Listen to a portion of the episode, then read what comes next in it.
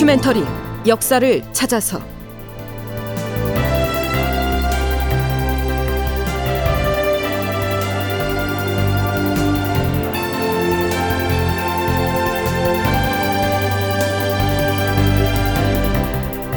제 1200편.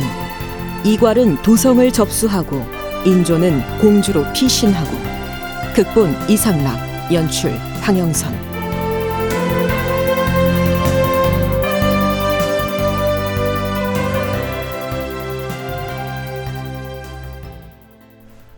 여러분 안녕하십니까? 역사를 찾아서의 김석환입니다.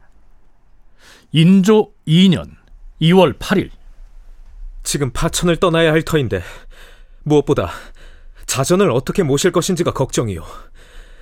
역적의 군사가 도성 인근에 이미 다가왔다는데 자전을 육로로 피신하게 하는 것은 염려스러운 일이 아니오.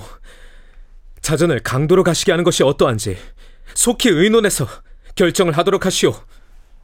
자전은 대비, 즉 인목 대비를 말하죠. 지금 인조가 말한 것처럼 애당초엔 인목 대비를 강도, 즉 강화도에 따로 피신시키는 쪽으로 의견을 모았던 것 같습니다. 우의정 신음, 서평부원군 한중겸, 예조판서 이정구 등은 자전을 호종하도록 하시오. 그래서 임금보다 먼저 떠나게 했는데요. 하지만 대비를 서울에서 가까운 강화도에 두는 것은 문제가 있다고 판단을 했는지 도중에 인목 대비 일행 역시 인조와 함께 공주로 떠나는 것으로 결정을 하지요. 그런데 강화도가 아닌 공주로 가게 됐다는 사실을 대비에게 전하는 과정이 순조롭지 않아 도중에 혼선이 생기기도 합니다. 뭐 그 문제는 조금 뒤에 살펴보기로 하고요.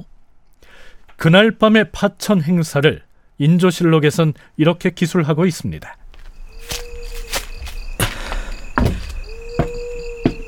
자, 가자.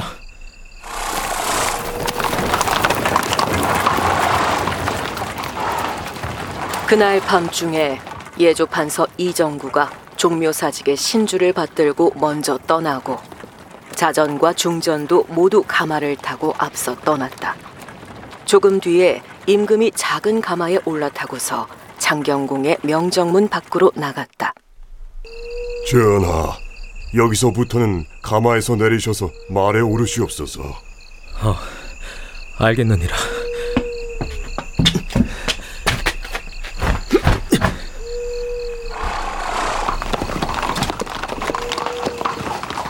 임금이 말을 타고 가는데 중궁전의 나인들과 시중 드는 신하들 중에는 더러 걸어가는 자들도 있었다. 숭례문은 지키는 사람이 아무도 없이 닫혀 있었으므로 승지 홍서봉이 자신의 하인에게 말했다.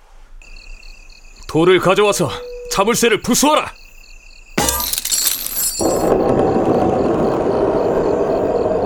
이때 공조정랑 이진영을 먼저 한강에 보내서 나루에 배를 대고 기다리게 하였는데 이진영이 배들을 거느리고 하류로 갔으므로 어가가 한강 나루턱에 닿았을 적에는 한 척의 배도 보이지 않았다. 강 건너편 언덕에 몇 척의 배가 숨겨져 있었는데 아무리 불러도 오지 않았다. 신하들은 어가를 강가에 멈추어 놓고 어찌할 바를 모르고 있었는데 그때 무사 우상중이 나섰다. 걱정 마십시오. 신이 헤엄쳐 건너가서 배를 움직이지 않고 있는 자의 목을 베고 배를 끌고 오겠사옵니다. 우상중은 칼을 뽑아들고 헤엄쳐 건너가서 배 안에 있던 사람의 목을 베고는 그 배를 끌고 돌아왔다. 이어서 전라병사 이경직과 윤숙이 배 하나를 얻어서 몸소 노를 저어서 임금이 기다리는 곳으로 왔다.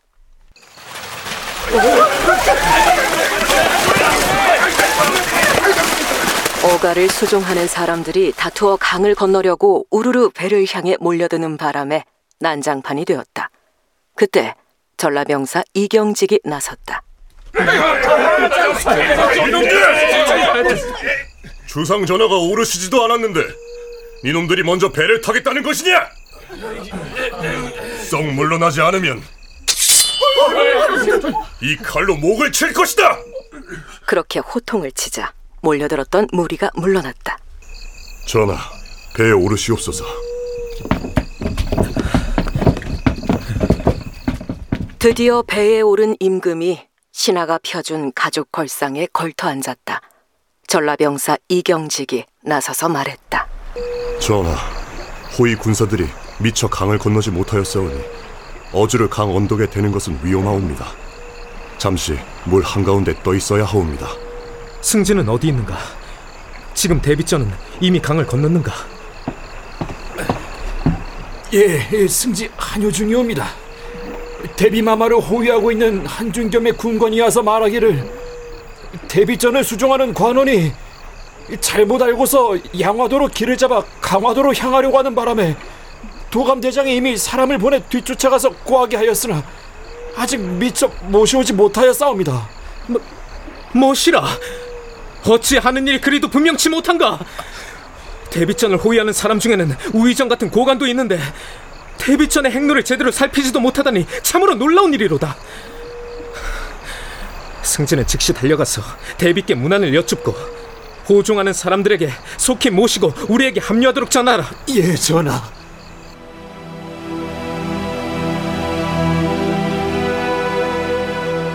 이미 밤은 깊었고 달마저 졌다. 절기는 바야흐로 2월 초였으므로 불어오는 강바람이 매우 차가웠다. 임금이 탄 배는 강물 한가운데에 한참이나 더 떠 있어야 했다. 임금이 몸을 떨며 말했다. 습기가 오르니까 강, 강바람이 매우 찬데 혹 장막은 가져오지 않았는가? 송구하옵니다, 주상전하. 그, 그렇지 않아도 환관에게 물어보았는데 이 밤중에 갑작스럽게 움직이는 바람에 미처 가져오지 못하였다고 합니다. 강물 한가운데 떠 있는 배에서 도성 쪽을 바라보니 궁궐이 반란군에게 불태워져서 불꽃이 하늘로 치솟고 있었다.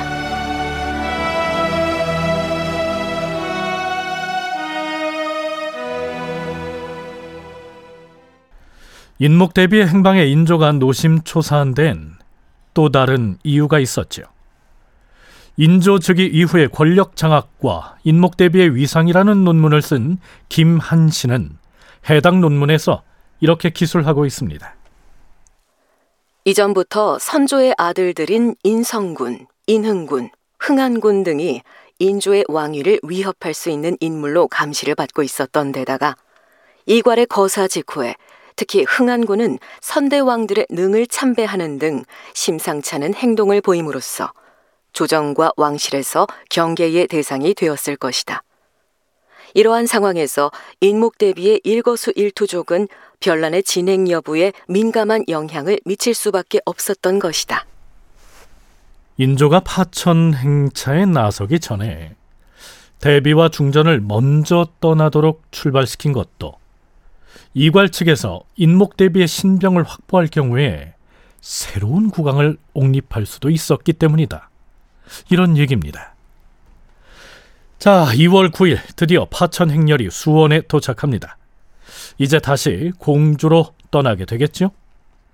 연세대 국학연구원 김용흠 연구교수는 친정 운운하면서 설령 후금군이 쳐들어와도 자신은 물러서지 않고 직접 전장에 나가 싸우겠다고 호언장담을 했던 이 인조가 내부의 반란이 두려워서 결국엔 초라하게 공주로 파천을 가야 했던 이 상황을 이런 식으로 정리하고 있습니다.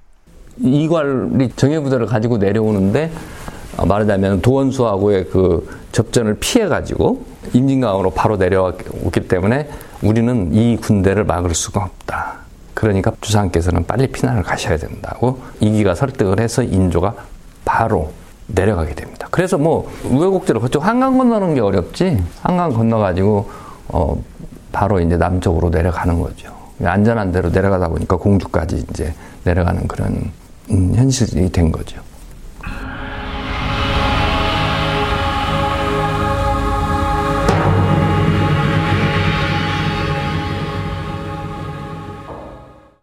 인조의 파천 행렬이 수원에 도착하던 당일인 2월 9일 반란군의 선발대로 30여 명의 기병이 서울에 진입합니다.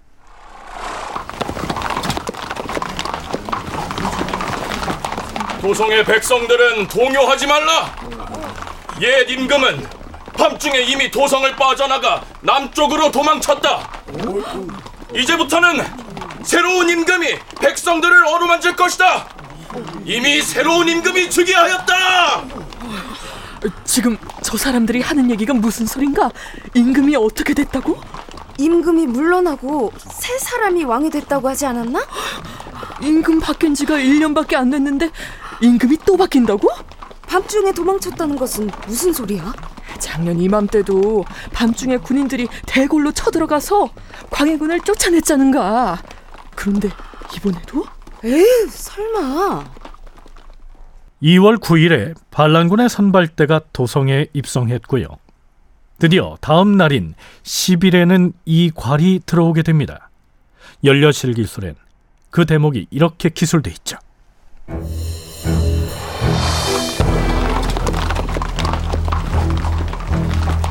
2월 10일에는 이괄이 한명년과 나란히 도성으로 진입하였는데 이괄의 아우 이수는 이충길과 이시연의 아들 이육 등을 데리고서 자신들이 모집한 군사 수천 명을 거느리고 무학제의 북쪽에서 이괄 일행을 영접하여 길을 인도하였다. 그때 각 관청의 벼슬아치들은 의관을 갖추고 나와서 맞이하였으며 도성의 주민들은 황토를 파다가 길을 닦는 등 일행을 기쁘게 맞이하였다. 서울에 들어온 이괄은 경복궁 이에터에 주둔하였다.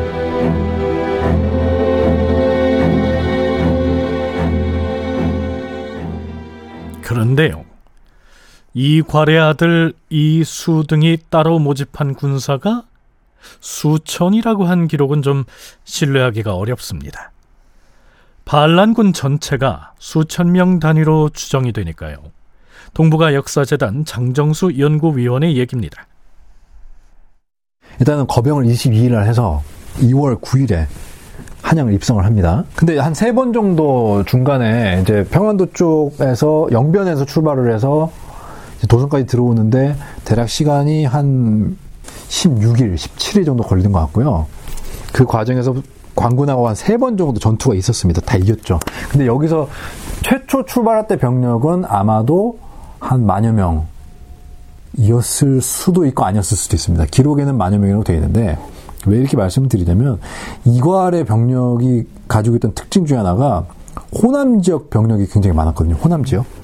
근데 원래 이전에 예를 들면 강원이 경에서 출발할 때는 평안도와 황해도 병력만 가지고 구성했어요. 다시 말해서 이괄의 군대는 되게 다양한 지역의 병사들이 있었고 이렇게 해서 이괄은 일단 도성을 접수하는 데엔 성공을 합니다.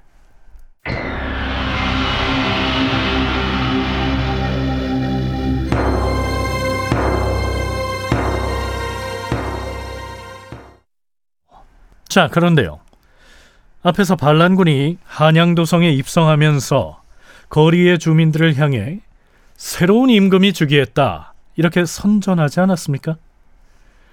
그들이 말하고 있는 이 새로운 임금은 흥안군 이재를 말합니다. 흥안군은 선조의 열 번째 아들인데요. 당시 생존해 있던 선조의 아들 중에서 가장 연장자인 인성군 이공에 비해서 행동이 다소 경망스럽고 인품도 그에 미치지 못했던 것으로 나타나고 있습니다. 특히 이괄의 난을 전후해서는 또 이상한 행동을 하기도 하는데요. 이괄의 난이 진행 중이던 인조 2년 2월 2일에 어전 회의의 장면을 살펴보죠. 주상 전하, 좌찬성 이귀가 아래옵니다. 영모를 고변한 자들의 공초에는 선조대왕의 사자들 중에서 인성군, 인흥군, 흥왕군 등의 이름이 뚜렷이 나타나고 있사옵니다. 그럼에도 불구하고 이들에 대해서는 아무런 죄도 묻지 아니하였으므로 지금 그대로 개인 저택에 머무르고 있사옵니다.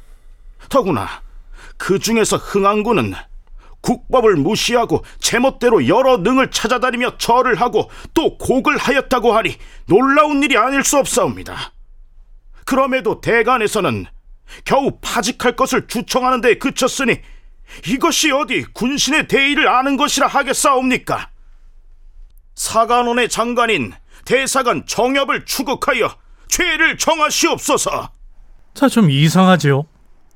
이괄이 반란을 일으켜서 조정 안팎이 소용돌이에 휘말려 있는데 흥안군 이재가 선대 임금들의 능을 여기저기 찾아다니면서 절을 하고 또 곡을 했다니 말이죠.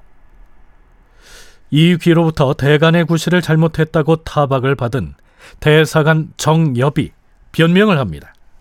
전하, 인성군 이공과 인흥군 이영은 역적들의 공초에 이름이 나왔는데도 한 번도 죄를 묻지 않았으니 여론이 놀라고 분개하는 것은 당연하옵니다. 하온데 신이 요즘 반역자 이괄이 군사를 일으킨 변을 당하여 미처 전하께 논기할 겨를이 없었사옵니다.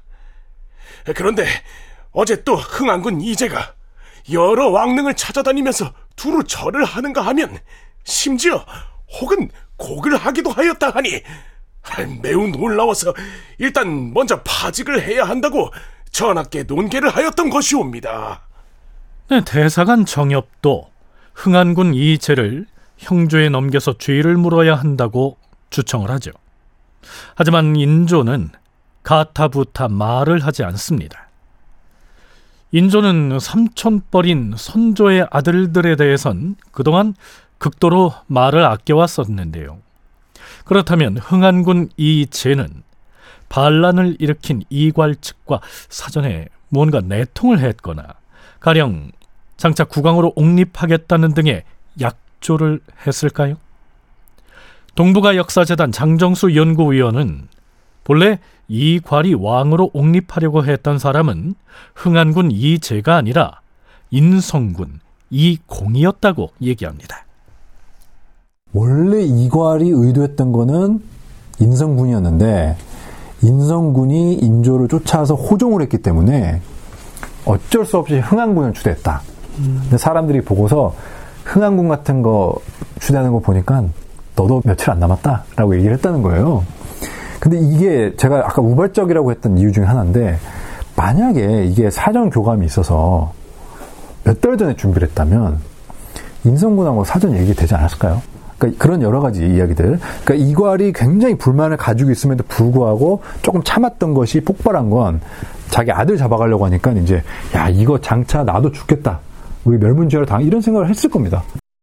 이괄이 거사를 사전에 계획했었다면 인성군을 세울지언정 흥안군을 세울 리가 없는데 다급하게 그를 내세운 것만 봐도 이 이괄의 난은 우발적으로 일어난 것이다. 이러한 분석을 하고 있는 것이죠. 흥안군과 관련된 연려실 기술의 내용은 이렇습니다. 흥안군 이재는 전날에 임금을 따라 한강을 건넜다가 중도에서 도망쳐 나와 이괄에게로 오니 이괄이 속으로는 그의 사람됨이 시원치 않다고 여겼으나 당분간 왕위에 올려서 임금으로 삼기로 했다. 도성의 시민들은 입을 모아서 이괄이 추대한 인물이 겨우 흥안군인 것을 보아하니 이 권력이 오래 가기는 이미 틀렸구나 라고 하였다. 다큐멘터리 역사를 찾아서 다음 시간에 계속하겠습니다.